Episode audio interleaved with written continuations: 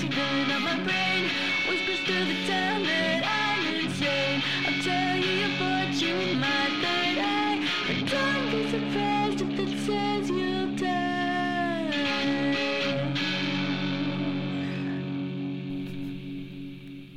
Yeah, do that.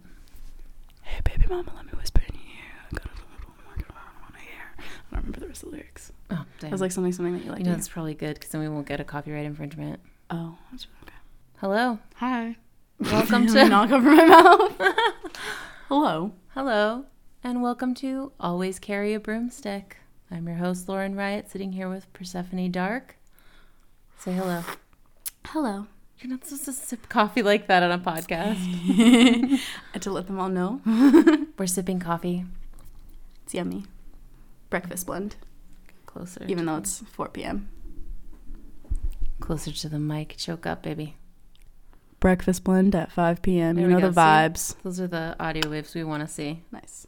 Mm-hmm. So we don't have a cool serial killer case today, but we did come to talk all things witchy. Mm-hmm. Mm-hmm. Why do you look nervous? I don't know what to say. Keep talking. Great, I'll keep talking. We were thinking about talking about some of our what our favorite stuff, and then how people can get started, mm-hmm. commonly asked questions, Or my questions. or your questions. Sure. Well, okay. Let me ask you, Persephone. When I mean, I know this because I'm your mom, mm-hmm. but when you were a kid, you had this awakening of being interested in things related to witchcraft that had not a lot to do with me. Do you remember that? Which time? The first time, the first time. When I was like seven or eight? Yeah. Yeah, I remember I liked to play with the candle wax and I would like just make up stuff on my own. I think I had like one oil and a couple incenses and I would just But that's all you need. Yeah, I mean, you you did your own thing and I tried to stay out of it. And I got candle wax all over my room and I never cleaned it. I was going to say when you were talking about the candles that you destroyed so many things with Yes. candle wax, I I, still was have some that I made that are like have on my finger like dips in it. Oh, I didn't want to call you out on the podcast. It's okay. but uh, yeah, you did spill a lot of wax, but that's all right. We were never going to get the deposit back on that place either way. Private landlords never give you your deposit back. That's like a thing. Damn. I know. We should have just trashed it. Mhm. Kind of did. we did our duty, We did the best that we could right? with the pets that we had. Yes. So, what do you remember about that time as being really influential? Because you were sort of an, an innocent. You didn't have a lot of ideas of what you were working on. So, I think you Yeah. have an advantage over people. Mm. So, what would you say was I'm not sure. I mean, I was a kid, so I had like a really intense imagination. And I didn't have like any imaginary friends, but I would try. I would like try to conjure up like imaginary people. And I remember during that time, I tried to have like this imaginary friend to do witchcraft with me so that I wouldn't have to do it alone. literally a familiar? Yeah, basically. Uh huh. And so, yeah, no, I just remember sitting in my room, like just mostly playing around with it. I don't think I had too much of like a consciousness of what exactly I wanted to be doing, but I just was really like interested in it and I just wanted to like vibe with my candles. nice. So, then what brought you back to it? I'm not sure cuz after that, I feel like I stopped for a little while. I feel like I've always had an altar somewhere in my room. I've always had like a drawer full of my powders and whatever I've collected over the years. Um, Shells. shells. I have lots of seashells from That my seahorse. life. Yes, and I have lots of like small objects like from your dad, Mm-hmm. and I always had those. Um, even when I, the I was like seven or eight, when I was just starting, I would always hold those turquoise beads and the seahorse. And That's your those were, like- birthstone. yeah, I know it's perfect, but they're also from Grandpa Jean, and I would I would smell them because it's like smelled really old when you open the bottle. Mm-hmm. Made me happy. That's really cool.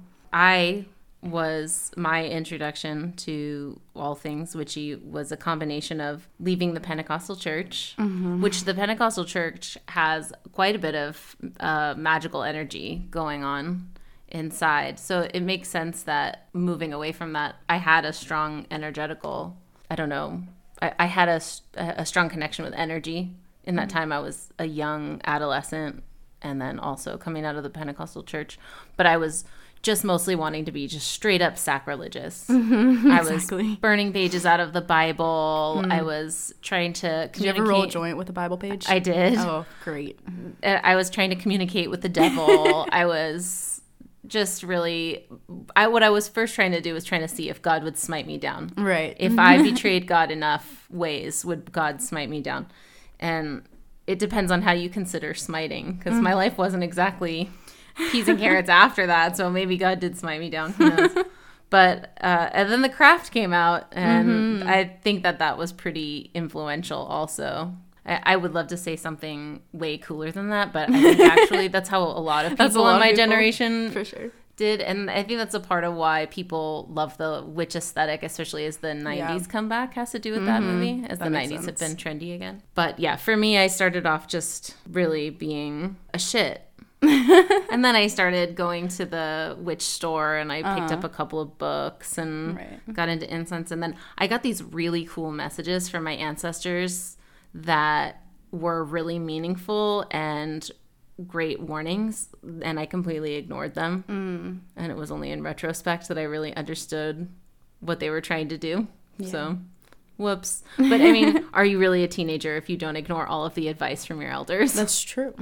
so, hey, I feel like I. you you were you ignored some advice and you listened to some advice. Okay. But you you picked what was best for you. You made good decisions. I'm proud of you. Thank you. You're welcome. I was gonna say, do you remember when I used to make potions? Yes. Also, mm-hmm. I used to go into the backyard and find like sticks or rocks or dirt that I liked, and I would mm-hmm. just mix as much gross stuff as I possibly could into one jar. And you were so pleased with oh, yourself. Also, it was great. Yeah, it was way better than making like a mud cake. right.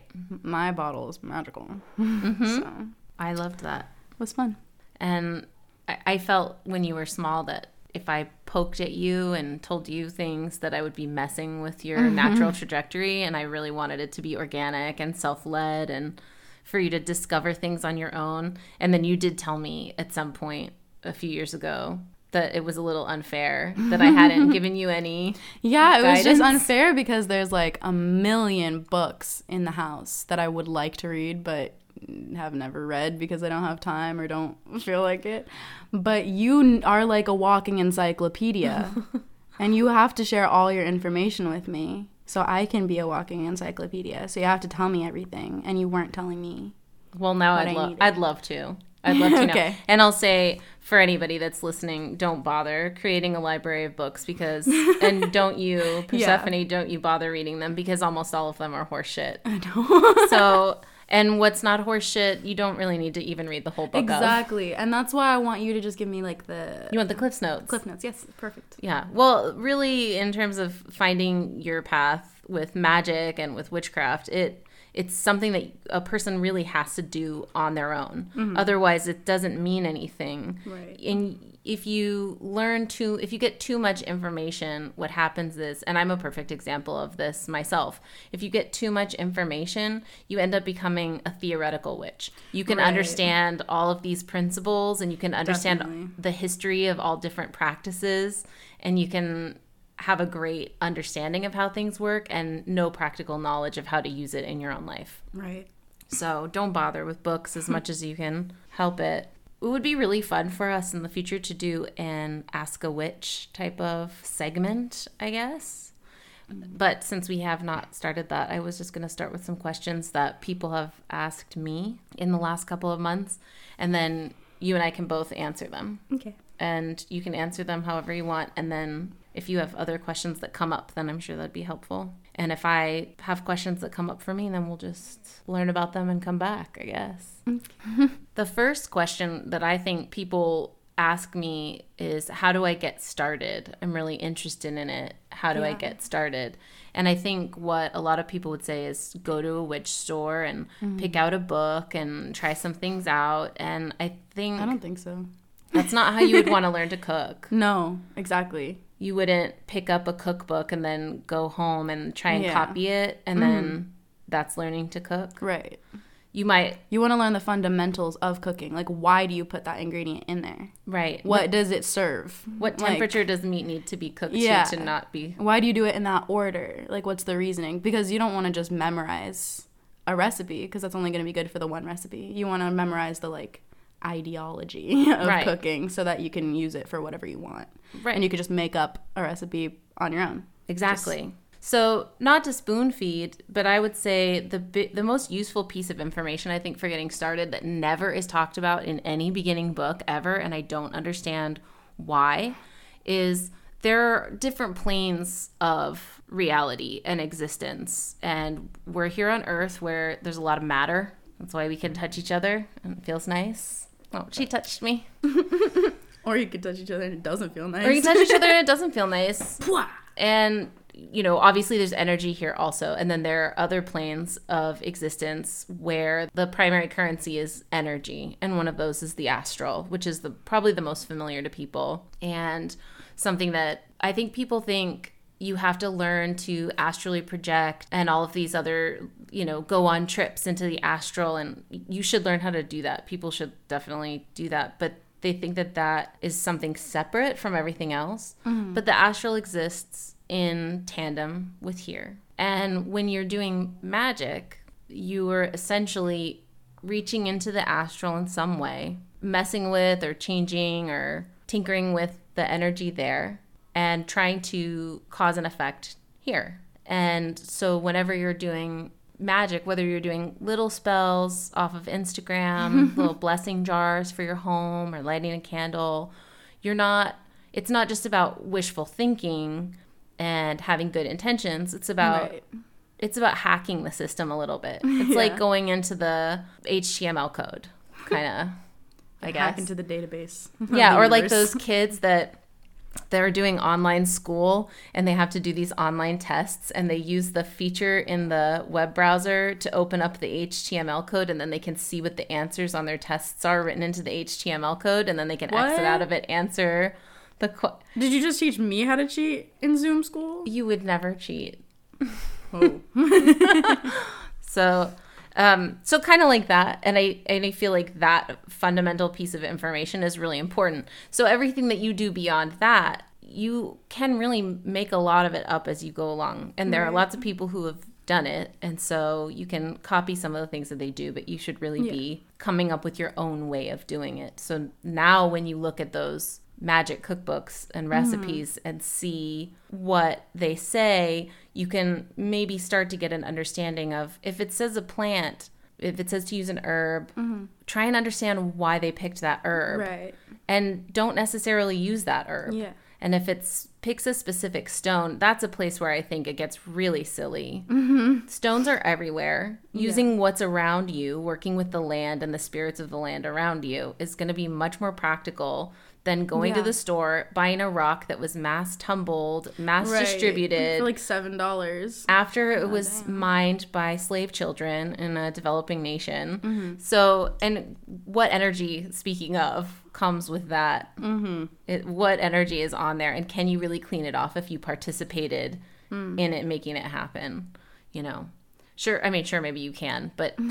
What kind of person are you? Monster. You're a monster. No, we all we all buy all things that, yeah. that are connected to slavery because we live under capitalism. But And chocolate is really good. and chocolate is really good.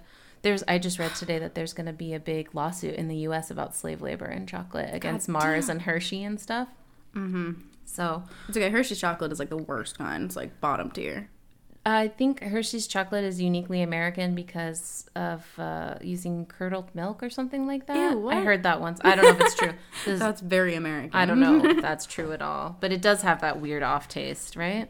kind of. Yeah. And European chocolate is sweeter. European chocolate is Yeah, it's true. So, getting started, I'd say go to a place in nature and be in it. Think about something that you want to affect, a change that you want to make somewhere in your life. And then listen until something calls out to you that it's trying to work with you. Mm-hmm. And that's how you'll find a plant to make friends with, or that's how you'll find a stone to work with. And if you can't do that, th- like we live in cities, we're Yeah. busy. I have kids, you have school, Right. People mm-hmm. have work. You know, you don't have to go out into the woods. You don't have to drive far away. You can also just go for a walk down the street and you can steal a little rock from your neighbor's yard that who knows where it came from, but it's there and it's going, me pick me, pick me, program me with your energy. It's a pick me girl. pick me girl. But but think about things more in those terms rather than following a recipe or or even like connecting with a specific school of magic or Right. becoming an initiated into something at least when you're getting started take the uh, seven-year-old persephone approach of experimenting with it because Go make a potion in your backyard with any sticks and mud you find. Exactly. you know, or if you're really struggling with creativity or feeling like you struggle with perceiving energies, Yeah. try the I would say try the abracadabra spell. it's really fun and it's really easy. It's just a matter of writing letters and dropping one off every day and you can learn to focus a little bit of what you're doing and also develop some habits around keeping track of your magic that way. Mm. The other thing I'd say is keep a dream journal. Yeah, I try. I just don't have like I wake up in the morning mm-hmm. and it's just I never think to do it because it's not. I have to just make a habit. so my pro tip for making a habit and training your brain is to have a dream journal and every morning when you wake up if you didn't remember your dream mm-hmm. write in the journal I don't didn't remember, remember, my, my dream. dream Yeah, I don't do that. because when you do that you're training your brain that it's something worth remembering for starters and you're just creating the habit of picking up the pencil first Yeah. thing when you wake up I love dreaming too. It's like double life. Yeah, yeah, me too. Sometimes I have with dream journaling, I have uh, used the the Keep Google Keep in my phone. Yeah. and so like bleary eyed, like one eye half open, middle of the night, just writing keywords. Just Yeah. just writing house, car, you know, some person's name was weird. Something scared me, and then going back to sleep. And just those keywords, when I look at them the next morning, will trigger some memory Right, of the dream. smart. So it doesn't have you don't have to write a beautiful journal entry with everything. like if you're gonna if you're gonna try and take some trip into the astral or into the underworld or Mm-hmm. something like that, you might want to take the time after something big like that to journal it out and write it in all of its glory so that you don't forget a single thing. Right. But but for your dream journal, like what you're trying to do is have something practical, not something that you're going to read in 30 years and go, "Wow, I'm a great writer." Right. your brain is the great writer in this one your spirit is a great writer in this one so yeah the other thing that so a couple of people have asked me recently is about starting an ancestor altar mm, yeah. so i'm going to shoot that one to you first so what does an an- what does an ancestor altar look like to you I mean, an ancestor altar is just a place for you to reconnect with your deceased families or people that have claimed you as one of their own as their kin. So you can you can be not related to someone and like claim them as an ancestor if they call out to you if you have like a connection with them. Let's see how many times i can say like. Did you know i'm from california? Yeah we're from california. And i I'll say that in the other podcast, I edit out a lot of the likes, but I, I'm not going to do that in this podcast. Like totally Like, So- so then, like, so like you're just gonna have to get over it like whatever Yeah, everybody from the East Coast is grinding their teeth right now. Oh my god, like for real. Sorry, we'll throw a wicked in there for you guys. But anyway, Mm-hmm. an ancestor altar, you can put offerings up there and pictures and items of theirs. I always like to have like I don't have that many objects from my ancestors, but I do have that like dead um what call it seahorse um and some turquoise beads from my grandpa and i never got to meet him but i've always felt really connected to him so i like having his objects on my altar and funeral cards and pictures of like my great grandparents and yeah and then just give them offerings of your dinner or like your dessert something that was hard for you to come by that you know means a lot to you or you know a little shot of whiskey for grandpa and yeah Uh, if anybody's listening, my daughter never has access to whiskey to put on her altar. I have no idea what she's talking about. Yeah, yeah, that's it. Doesn't have to be complicated. It can be something as simple as you have an end table and a picture of your grandma sits at that end table Yeah. and you put a glass of water in front of it. Right. And then it can be really elaborate. But I think the thing to getting started is to create a sacred space mm-hmm. in your house for it. Think of it as a reserved space for your ancestors. Yeah. And depending on what level of ancestor work you want to do, it can be a portal for communication. Right. And you can do that all different kind of ways. So for me personally, I keep a statue of Santa Muerte on mine. Mm-hmm. She acts as a, I think this word is so funny. She acts as a psychopomp. What? I think it's such a funny word. Psychopomp? Yeah, it's like a person who uh, helps souls travel between Oh, cool. the like the world of the living and the dead. Like Persephone? Yes, my like, gosh. like Persephone. I'm a psychopomp. Yeah, I don't know why it. I think it's because of like growing up in punk. It like seems like a pompadour for somebody in a psychobilly band. That it Oh always sounds gosh. funny to me. I think that would be a cool song, Psychopomp. Like Psychopomp. Cool punk song. Yeah. That So would be. psycho. I feel like that would be a oh. Pomp. psychobilly song about hair. So I do that, and then we have an arrangement where when I light the candles, then I, I'm asking for the door to be open, and when I blow out the candles, then I'm asking for the door to be closed, so that there's a little bit of privacy mm. for me in my home, and also so that I know when I need to be alert to communication versus, or when I'm just I'm saying I'm open to communication versus when I'm trying to go about my daily life. Yeah. So, and that altar gets a little bit more elaborate all the time. And then I have to tidy it up. But it's covered in photos and keepsakes, and some of my dad's bones are up there. Mm-hmm. and um, Flowers. You put like I put flowers up there. I'm growing some plants up there. That's been really mm-hmm. cool. I had a, my kids broke off a piece of one of my, it's just a pothos and you know they root really easily. But I put it in water and I put it on the ancestor altar and it's rooting extremely fast, hmm. much more quickly than any of the other ones that I have. Cool. So that's been fun to see. and then another thing that I've done is at times when I have some type of spell work that I'm doing that I want help with the ancestors, then I use the altar for that. And I would say that for anyone getting started, that's why this sort of flows into it. For anyone getting started, it's probably the best first step. Yeah. A lot of people want to learn about crystals and crystal grids, and I think that's really a waste of time. Or they want to learn about magical spells and Yeah. and everybody wants to know People about are- love and money. Yeah, people are really focused on material things when they're starting off with magic because yeah, that's what our entire world is about. Right. So like people will want to learn palmistry so they can see exactly what's on your hand and that's material to them. They can understand it. Right. But what's hard for people to understand is that it's not about material things at all. Like it doesn't matter what kind of stone you have, it doesn't matter what kind of whatever.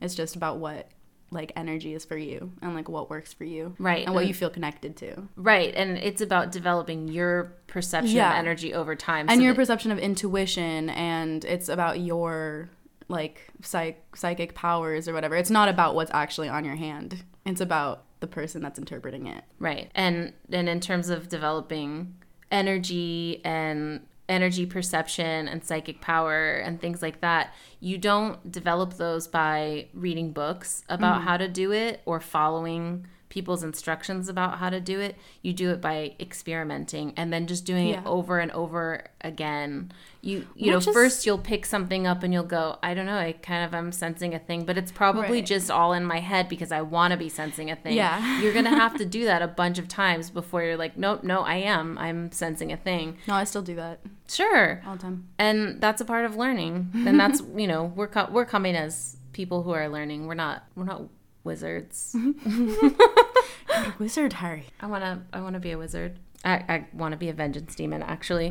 But know you you know, I think the the thing is if you are thinking about having psychic connection and connecting with spirits, the safest spirits to connect with first are your ancestors. Yeah, definitely. And I think it's really important to establish that connection in the beginning of your journey too, because just they can help you. Yeah. And if you're listening out for that kind of thing, if you have like a portal open, then it's going to be a lot easier for you to, you know, continue and maintain that connection if you start off with your family and people that you trust. And if you're learning to have communication with your ancestors, you're going to understand what communicating with spirits and then potentially deities looks mm-hmm. like. And feels like and sounds like for you because for everybody it's different. Some people are clairaudient, some people are clairvoyant, some people are mm-hmm. clairsentient. Some people, you know, it's like and you know, you can't I can't promise anybody that if they follow a certain trajectory of steps that they'll mm-hmm. get to that place because that's just not how it works. You have to you really have to forge your own path.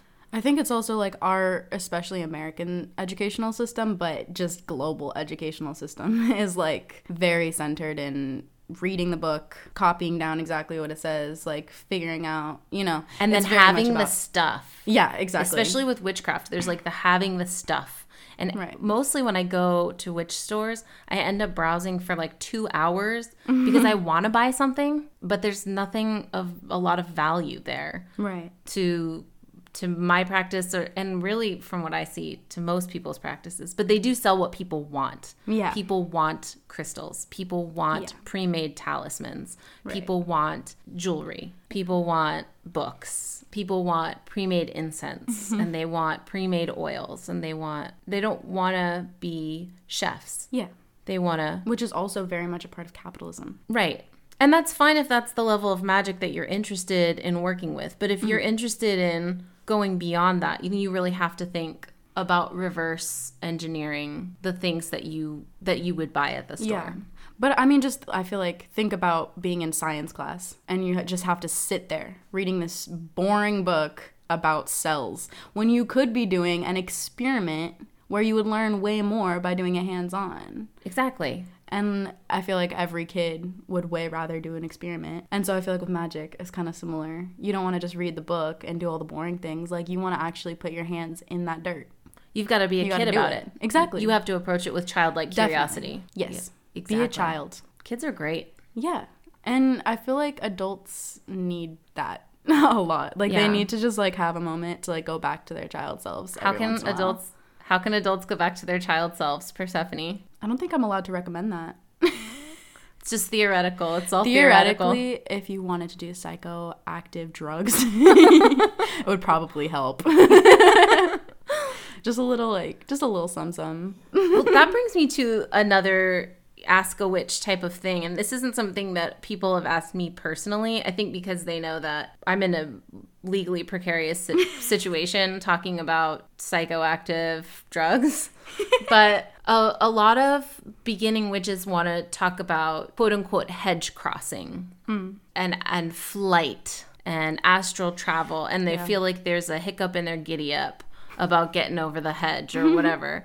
And so they are interested in using herbal aids Right. to do that and that's a time honored tradition that i think is totally fine Right. it's potentially dangerous and it's something that people should never take lightly Yeah. and but what I see is that I think is really interesting is that a lot of people get into traditional witchcraft, which is cool because it's a cool path. And a lot of them are and I'm speaking mostly to uh, in this case I'm speaking to Americans or North Americans.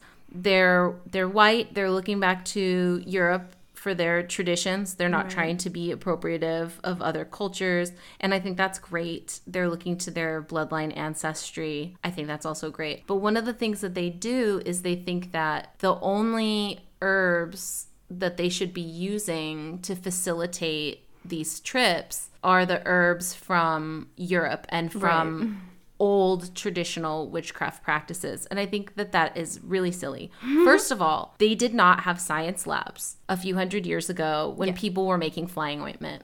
Is flying ointment cool? It's a great idea. For people who don't know what fly- flying ointment is, you take a bunch of poisonous plants, you make them into an ointment, you rub it on your genitals, you get high, and you trip. And that's, I mean, that's, and you go on a trip. It's got to be on your mucosal membranes. That's where that's where the um idea of witches flying on broomsticks come from, right? That's my understanding. comes from comes from.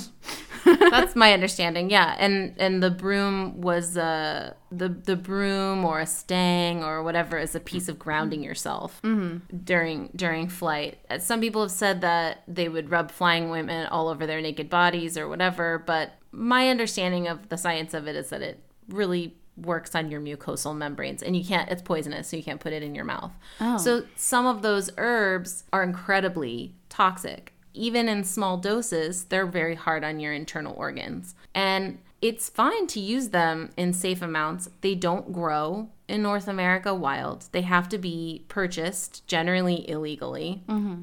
And then the dosing for making something like that is up to your best internet search. Mm-hmm. And I think that that is impractical, potentially dangerous. It leaves people who have a sense of self preservation buying flying ointments from people that have good reputations. But even that is a- a little iffy. Maybe you'll get something that does nothing, or maybe you'll get something that does something, which means it's dangerous.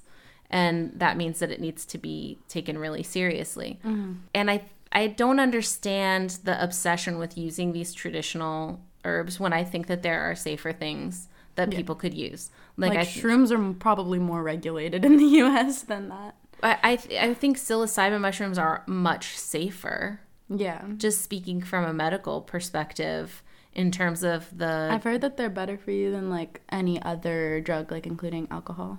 Like they'd have less damage on your organs and less damage, like permanent damage if you like overuse or whatever. right, unless you do what that one guy did, which never do this.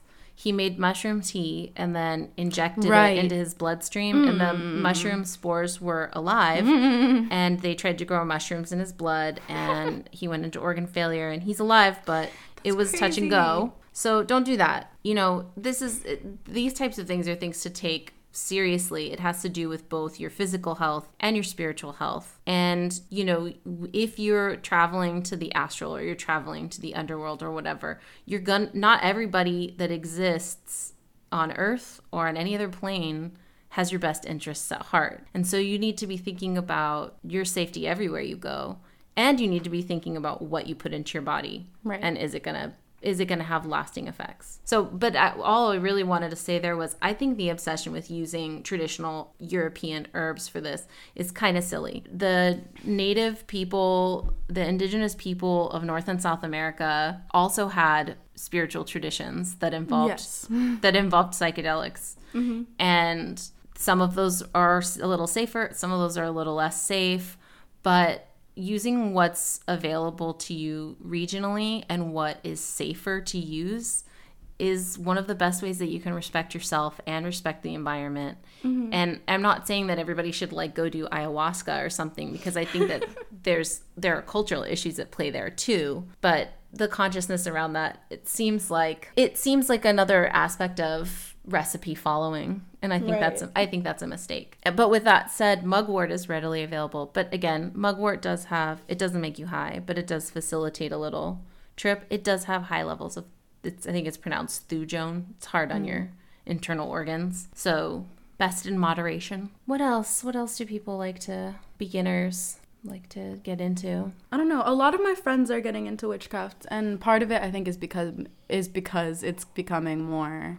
societally acceptable and Aesthetically aesthetically trendy. trendy. Mm-hmm. Because my generation is obsessed with esthetics mm-hmm. and you but know, you're not gonna lie, you're a generation of artists definitely. And witch aesthetic is kind of cool, so like I get it. Like I get it. and it's very it's very counterculture especially Yeah. especially right now when there is this when there's a rise of fascism when the Right. hold the power you know it, Yeah. it makes sense I'm not actually mad at it becoming trendy. no I'm neither and I often am when it's something that I've been into for a really long mm-hmm. time. same But I think it would be cool to have like a whole generation of witches. But I also think that there's a lot of misconceptions because most of what people are getting this information from is from social media. right And so it's, you know, like Instagram, how to make a jar spell. Right. Which like there's lots of useful information in that. And there's like WitchTok, TikTok, but Right. it's just not it's like for every one video that has useful information, there's another one that's complete bullshit. it's probably more like for everything that has useful information There's there like are several hundred hundreds, yeah. of just Sure. utter bullshit Yeah. Yeah. and i think that's a bummer because it, it's such an accessible way to get information Right. For sure. what I wish was that people were getting more into real witchcraft, but then at the same time, you know, I don't know how I don't know why I care so much. And, Mm-hmm. and I grew up, so I, you know this about me. I grew up in a super Christian household. And it still bothers me to this day how many people say that they're Christians and actually don't have the first idea of what Christianity is supposed to mean. And I'm not even Yeah. talking about like in the beautiful love your neighbor sense, which most Christians are failing at miserably. Right. But they don't understand any of the basics of their religion at all. And they're operating on this as long as I do whatever I want and basically ask for forgiveness mm-hmm. and subscribe to the right deity, then I'm promised this reward. And that's so silly. But if if I can look around at all of these fake Christians and kind of get over it and be like, all right, fine, whatever. Yeah. Then I can look around at all of these fake witches and be like, okay, like whatever makes you happy Right. Yeah, definitely. it- what's interesting to me is that I see so many figures on Instagram, especially mm-hmm. Witchstagram, who are they're selling services, they are creating cults of personality around themselves, mm. and they're writing books. Mm. And many of them, not all, but many of them are extremely full of shit and they have huge followings and they're respected as these leaders in esoteric knowledge. Right. And so if you're just starting out, they look like the people to turn to for answers. Mm-hmm. And then you're never going to get anywhere for yourself. Mm-hmm. And I think that's the thing that makes me so grouchy about it Yeah. is that there are people who could be really they could really change their lives positively and they could really get something out of a magical practice Yeah. but they're getting caught up with these charlatans basically and it's just it's just sad because you know i don't know that they'll ever get anywhere past that Yeah. and they and they could otherwise. So that's why I would say you've really got to forge your own path and you really have to experiment and you really have to be willing to be in a position to make mistakes. That mm-hmm. means you're going to mess with energy and then it's going to do something that you don't like that mm-hmm. wasn't what you intended. Maybe it will hurt you, maybe it will hurt somebody else. Right. And you have to be thinking about when you're doing it, how would I undo it? And if you come up against a situation that you can't fix, then that's where I think these charlatans really cause a problem because people who are experimenting and learning are going to make mistakes. That's the only way to learn. But if you get in over your head, you should be able to reach out to somebody who has more experience than you who can help you get out of that situation. Right. And finding that person seems incredibly difficult at this time. Yeah. I and I don't even really have any good advice for that. I'm sorry to say. We we could be having a lot more community around this, Right. but it's very difficult for people who are trying to do real stuff to be in the same time and place as like new agers. Right. And I don't want to shit on all Wiccans, but there is like a lot mm. of I think, you know, Wicca has its merits I guess. but it's it's not going to do that much. It I think it does a lot for people's sense of self and that's really good for them. Yeah. But yeah, it's hard it's hard to grow and it's hard to figure out who's legit and who's not. Probably in terms of finding someone to help solve your problems is giving them a little bit of a test. Like if you're going to go see a witch at a witch store, Botanica or something like mm-hmm. that, maybe withhold some of the details of what's going on and see what their energy perception mm. is in that situation. How would you do that? Well, you could you could ask them questions about how it might work Yeah. and and consequences that it might have or if you had maybe let's say you have like a spell leftovers or something like that and you're like I did this it didn't work out how I wanted it to work let them see it and maybe touch it and see how it worked and if they can't or if they start saying some crazy ass shit maybe they're not the one for you Yeah. what else for beginners I have a Anything else? topic. yeah what Yeah.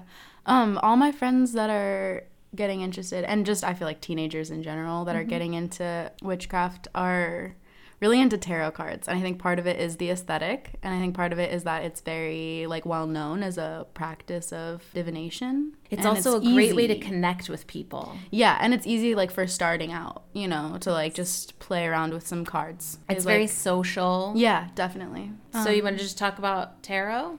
A little bit because I know that you have thoughts about it. I have opinions. You have your opinions. I have opinions. Um, I think that it can be a really useful form of divination. I've had like a lot of good experiences with multiple tarot decks, I have my mini one that I've had since I was probably 10.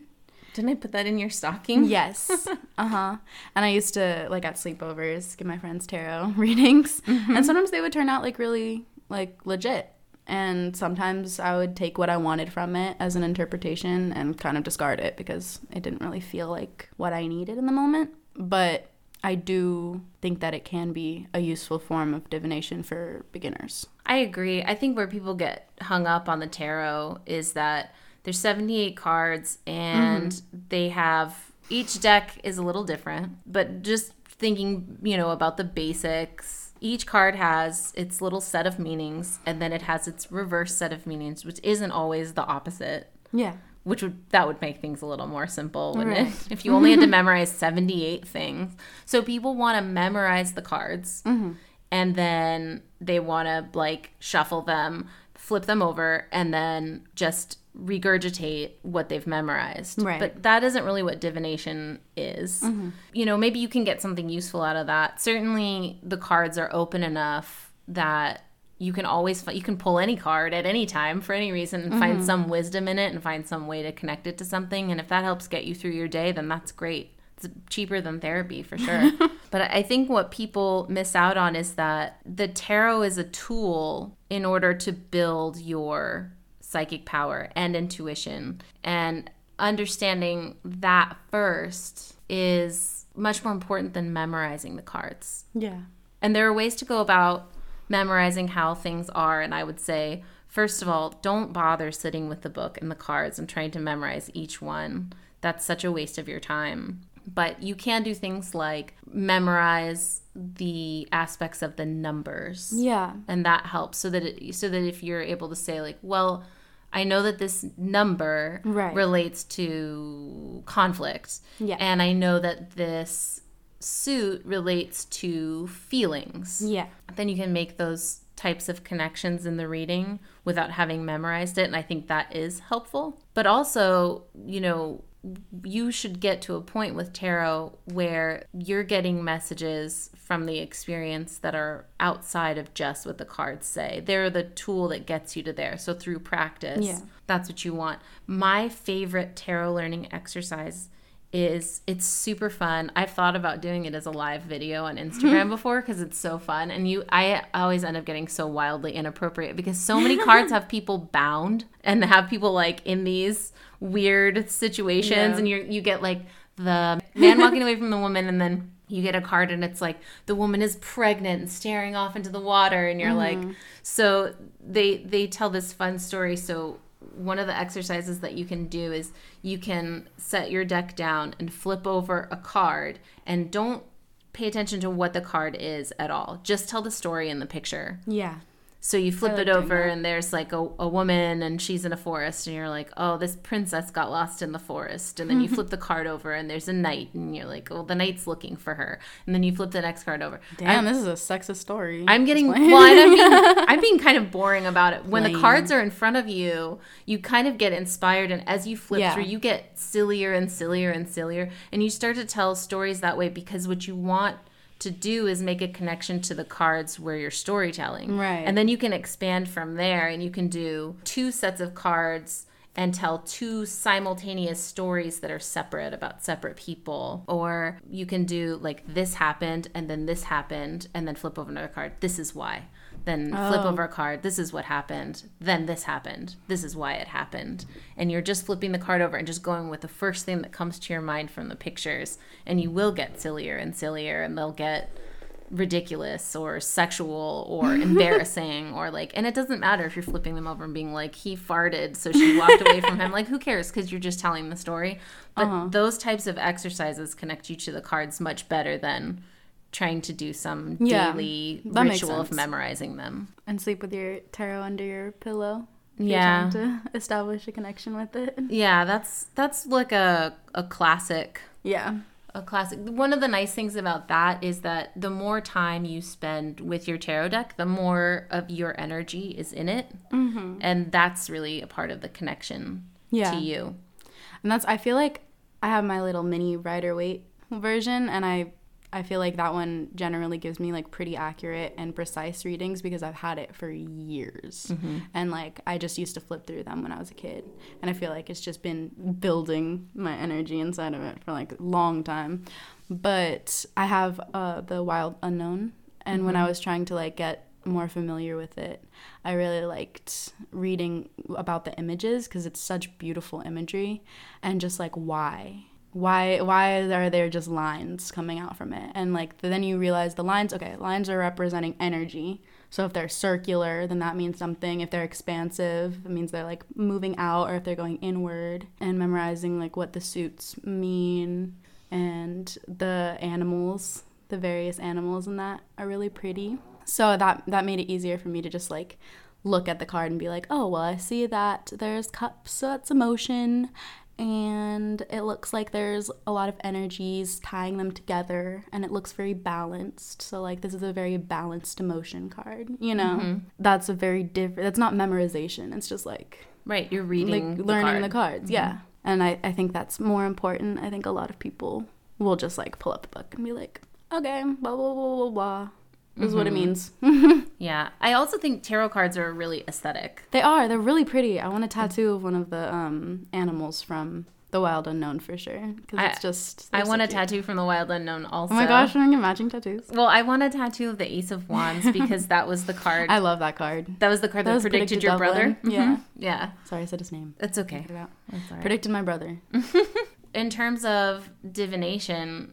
tarot's just one of a, a million ways to divine. Are there any that you've Yeah. tried that you've enjoyed that you've connected with besides tarot? besides tarot um i like i've been trying to do scrying it's hard but i i used to like my pendulum a lot and playing around with my pendulum and the little board little scrying board and i remember i was deciding if i should drop out of dance or not and it kept telling me yes and i was like okay sounds and good were you happy that you oh dropped out yes of dance? very happy i was like all right We were i all believe it happy. now i know Except for the dance group.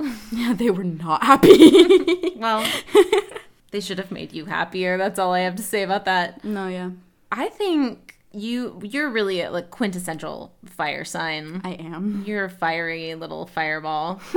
have you ever tried fire scrying? Well, not technically, but I love fire. And I, when I was a kid, I used to stare into it all the time and like just let my imagination go wherever. So technically, I think I have, mm-hmm. but not on purpose. Not like I'm gonna sit down and fire scry right now. I think with fire scrying, it's one of those things that if you think that you're gonna just sit down and do it right then, it's harder. Mm-hmm. But when you're sitting around a fire and the And you evening like, gets quiet yeah. and you're relaxing, You and just stare. you realize that you're staring at these changing shapes on the coals and Mm-hmm. you're lost in them and all of a sudden your brain is in this liminal space Yeah. and you start feeling and knowing things that's why i love fire scrying i, I mostly don't do it on purpose either when i Mm-hmm. Try and do it on purpose it doesn't work as well for me Right. I really like even just like lighting a candle and watching it to see if it's still, if it's bouncing, if there's winds, you know. I- If you're just in like your room, then there's probably not. So when it's bouncing, I like paying attention to like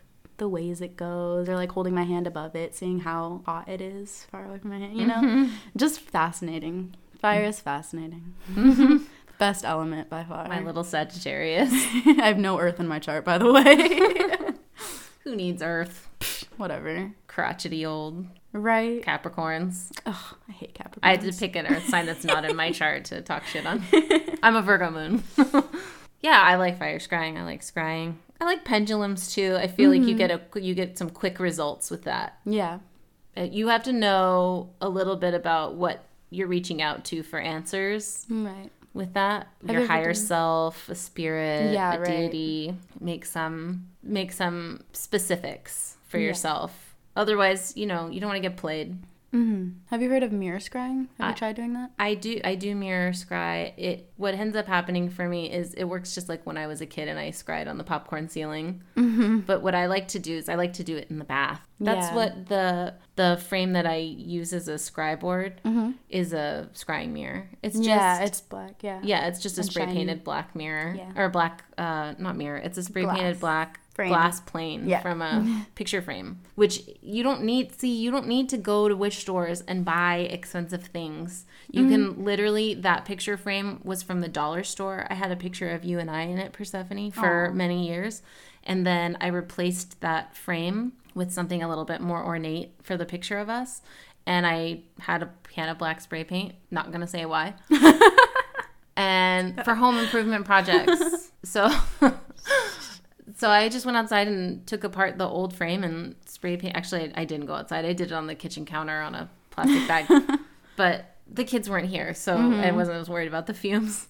And and popped it back into the frame and bada bing, bada boom, zip zap zop. With mirror scrying, I- feel like it's like water scrying in that the the medium doesn't give you a lot to work with. Like with fire scrying, everything is changing all of the time. Mm-hmm. With water scrying and mirror scrying, you're really trying to look into nothingness and let your brain Yeah.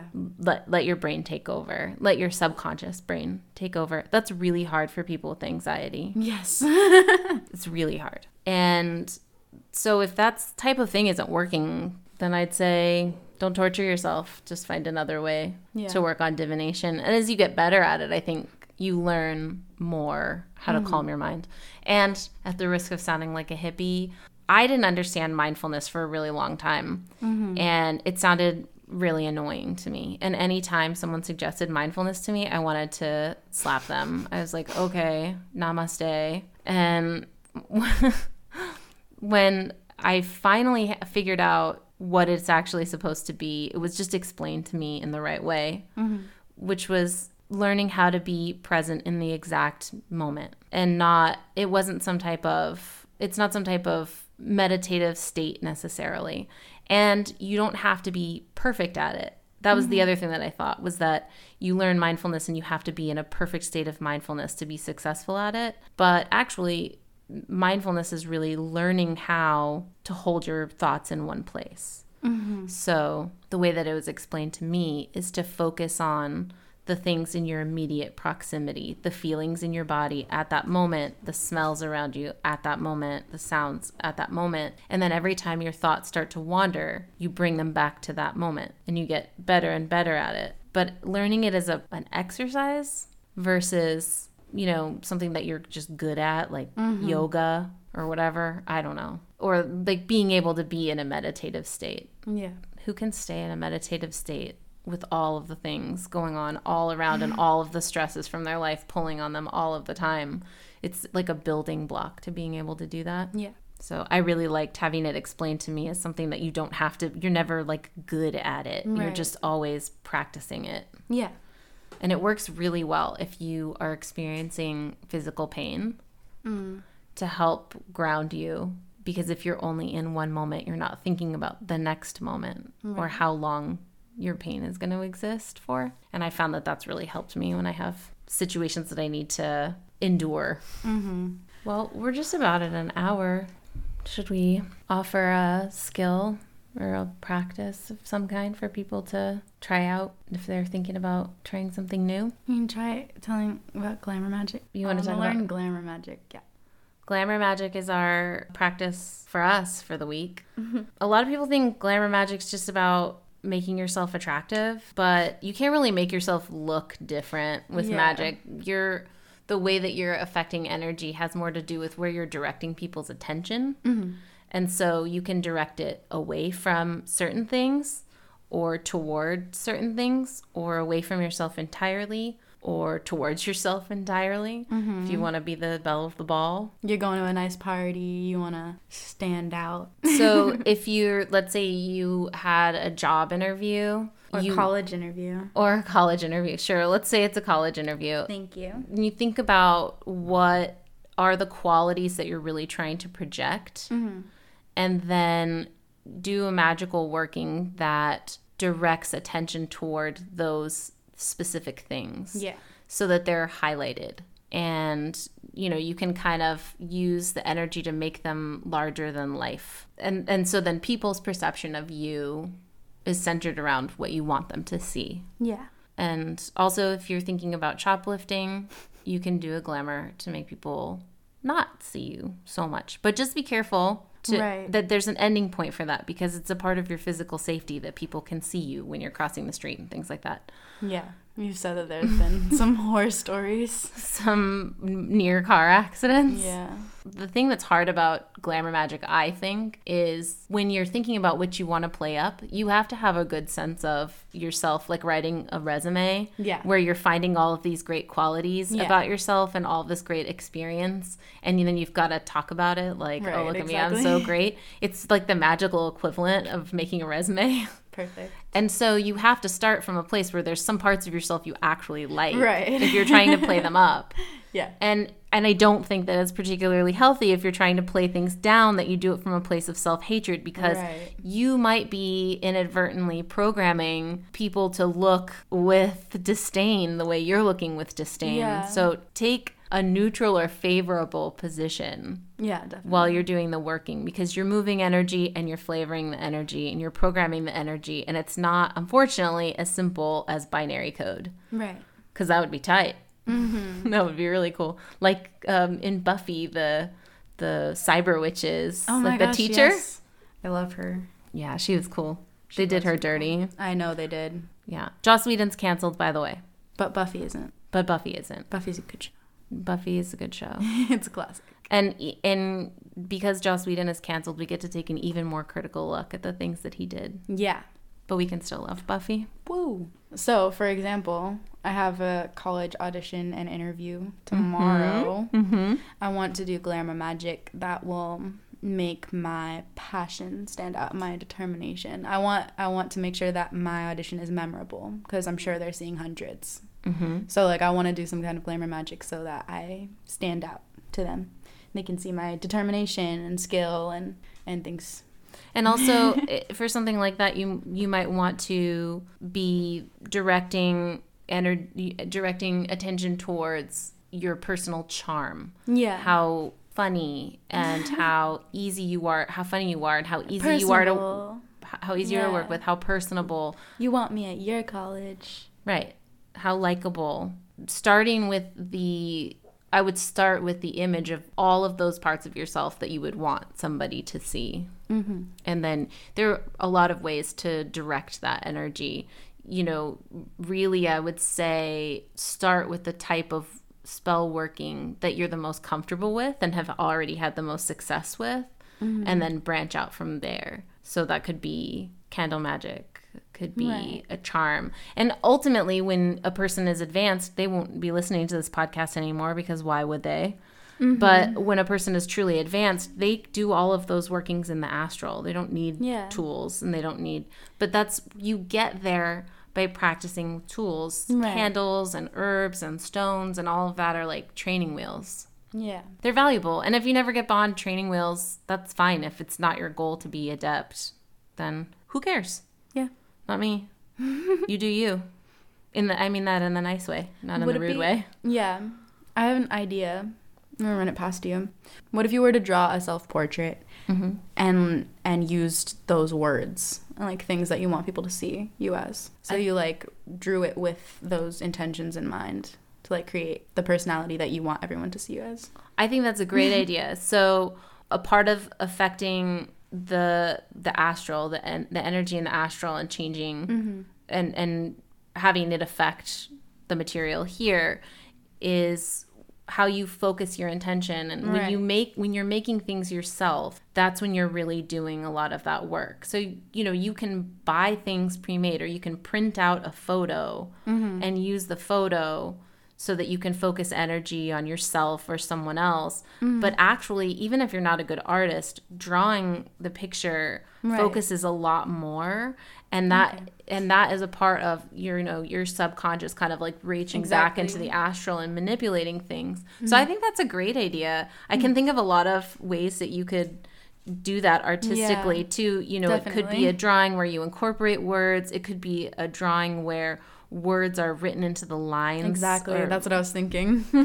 you know, yeah. and then I was telling you today about a, a cute spell that I heard about where a mom printed out a picture of her son, and I think it was maybe for college or a job interview or something. She printed out a mm-hmm. picture of him and hung it up, and she was pinning little post its to it that were mm-hmm. affirmations as if she was saying them directly to him. Mm-hmm. So it was like, You're really smart. Mm-hmm. You're really funny. you you're going to nail it today. And you're going to be so charming today. And they're going to see all of these great qualities in you and sort of pinning it up all around him. And it was almost like she was doing a glamour on him Yeah. long distance That makes sense. and and so that that makes sense so cool. what i think what people should think about too is what skills they already have so if you have skills in music Mm-hmm. or if you have skills in visual arts or if you're really crafty Right. instead of trying to reinvent the wheel or instead of trying to copy what other people do Mm-hmm. start thinking about how you can make what you're already doing so well Yeah. be about manipulating energy Exactly. so rather than, you know, make a charm bag, if you, I don't know, let's say you knit stuffed animals and that's like what you do, those stuffed animals can be puppets. Those, Yeah, definitely. the dog just shook. Those stuffed animals can be puppets. Right. Those stuffed animals can be charm bags. They don't, you don't mm-hmm. have to make a cotton muslin bag just like the witch store sells or like you saw on the internet or whatever. So be creative with what you're already doing. And if you Right. love if you love to cook or you love to garden or you always wanted to garden. Mm-hmm. Especially if you've always wanted to garden, start thinking about plants from seed to seed. Yeah. You know, as they grow and then go to seed and learning about them. But then spend time with them because plants have spirits too. And as you're learning and growing as a practitioner, you are learning how to perceive energy and you're learning how to communicate with spirit. Start thinking about the spirit that exists in other things like plants. Mm-hmm. And then and then bring that in. And that if you're a visual artist, that may mean drawing the plant and really just sitting and, and looking at it and drawing it or something else. Mm-hmm. But I like your I love your glamour idea. I think Thank that's you. really cool. I was just thinking of ways like, yeah, I feel like people just get creative and like make their own ideas for spells and stuff. That's really that's really how it should be done you should be pushing the envelope all the time trying to grow from what uh, don't be copying what other people do grow from where you are expand the boundaries never be done learning never be done experimenting Yeah. yeah Anything else? Any other divination practices? Tea readings? tea Anything else? readings i love reading tea leaves my grandma taught me how Mm-hmm. I would say if you're looking to expand your your divination beyond tarot, although I think this works as an exercise for tarot too, or a lot of people say tarot. Hmm. I feel like if I talk like that, people will think I'm pretentious. It's like caramel. I Yeah, don't say caramel. It sounds too like fancy. it Caramel. does sound fancy. Caramel, caramel caramel. What about syrup? syrup. So I also say crayon. you don't say crayon, no, crayon. But do you say milk? Milk. Milk with an I. Come on, people. New Yorkers. It just depends on where you're from. whatever. East Coast. Okay, so if you're, I would say this about divination there's a million ways to get into it, there's a million ways to do it, but a lot of what you're doing is letting your subconscious mind interpret images and letting images come to the forefront and getting a feel for what those might mean. So when you're in the shower and you're having a really nice time and it's all steamy and you look at the tile in the shower, just zone out on it until you start seeing pictures in the tile. And they may be actually in, you know, in the design that's on them or if you mm-hmm. get hair on the wall in the shower. I know I'm not the only person that does this, but if this is unfamiliar to you, try it. Start looking for the pictures in the hair or like when you're rinsing out your hair, pull your hair out, slap it on the tile and give it a wiggle and then start looking for pictures in it just to practice. You're not necessarily doing actual divination, but just to practice and exercise that part of your brain that sees those pictures in your quiet, relaxed state. Because it might be the only quiet, relaxed time you get all day or every three days or whatever the case may be for you. So that's what I would say. For expanding divination. And then we can talk about other types of divination another time. Okay. We could do a podcast where we go over a whole bunch of different types and explain how they Yeah, that'd low, be cool. low key how they work, not Right. into detail. I'm not going to learn rumpology for this podcast, what is rump? Butt reading What? rump. Your rump. your rump. Reading your rump. Yeah. Nobody's reading my rump. Okay. So I think that's it. Okay. Bye. Bye. Oh, actually, let's just like do a little bit of quick business. If you want to ask a witch a question, or you want to s- tell us some cool spell that you did and how it worked, or tell us about mm-hmm. some creepy thing or some cool, Yes, I love like childhood creepy stories. yeah, some some spirit communication or psychic haunting, moments. a psychic moment, or you want to tell creepy us dream that uh, came true. a creepy dream that did or didn't come true. We're interested. We want to hear it. a psychic that you saw that was full of shit. A, A psychic that you saw was really cool and like just guessed everything about your life. Yeah, we want to hear about all that stuff. So write us an email, aca broomstick at gmail.com.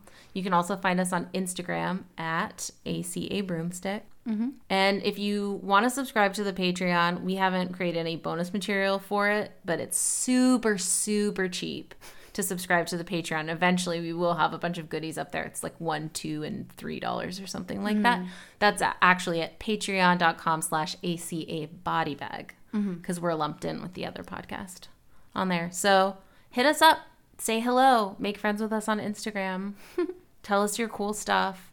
Send us pictures. We'll post them to our Instagram story. Yeah. Let's be friends. Bye. Bye.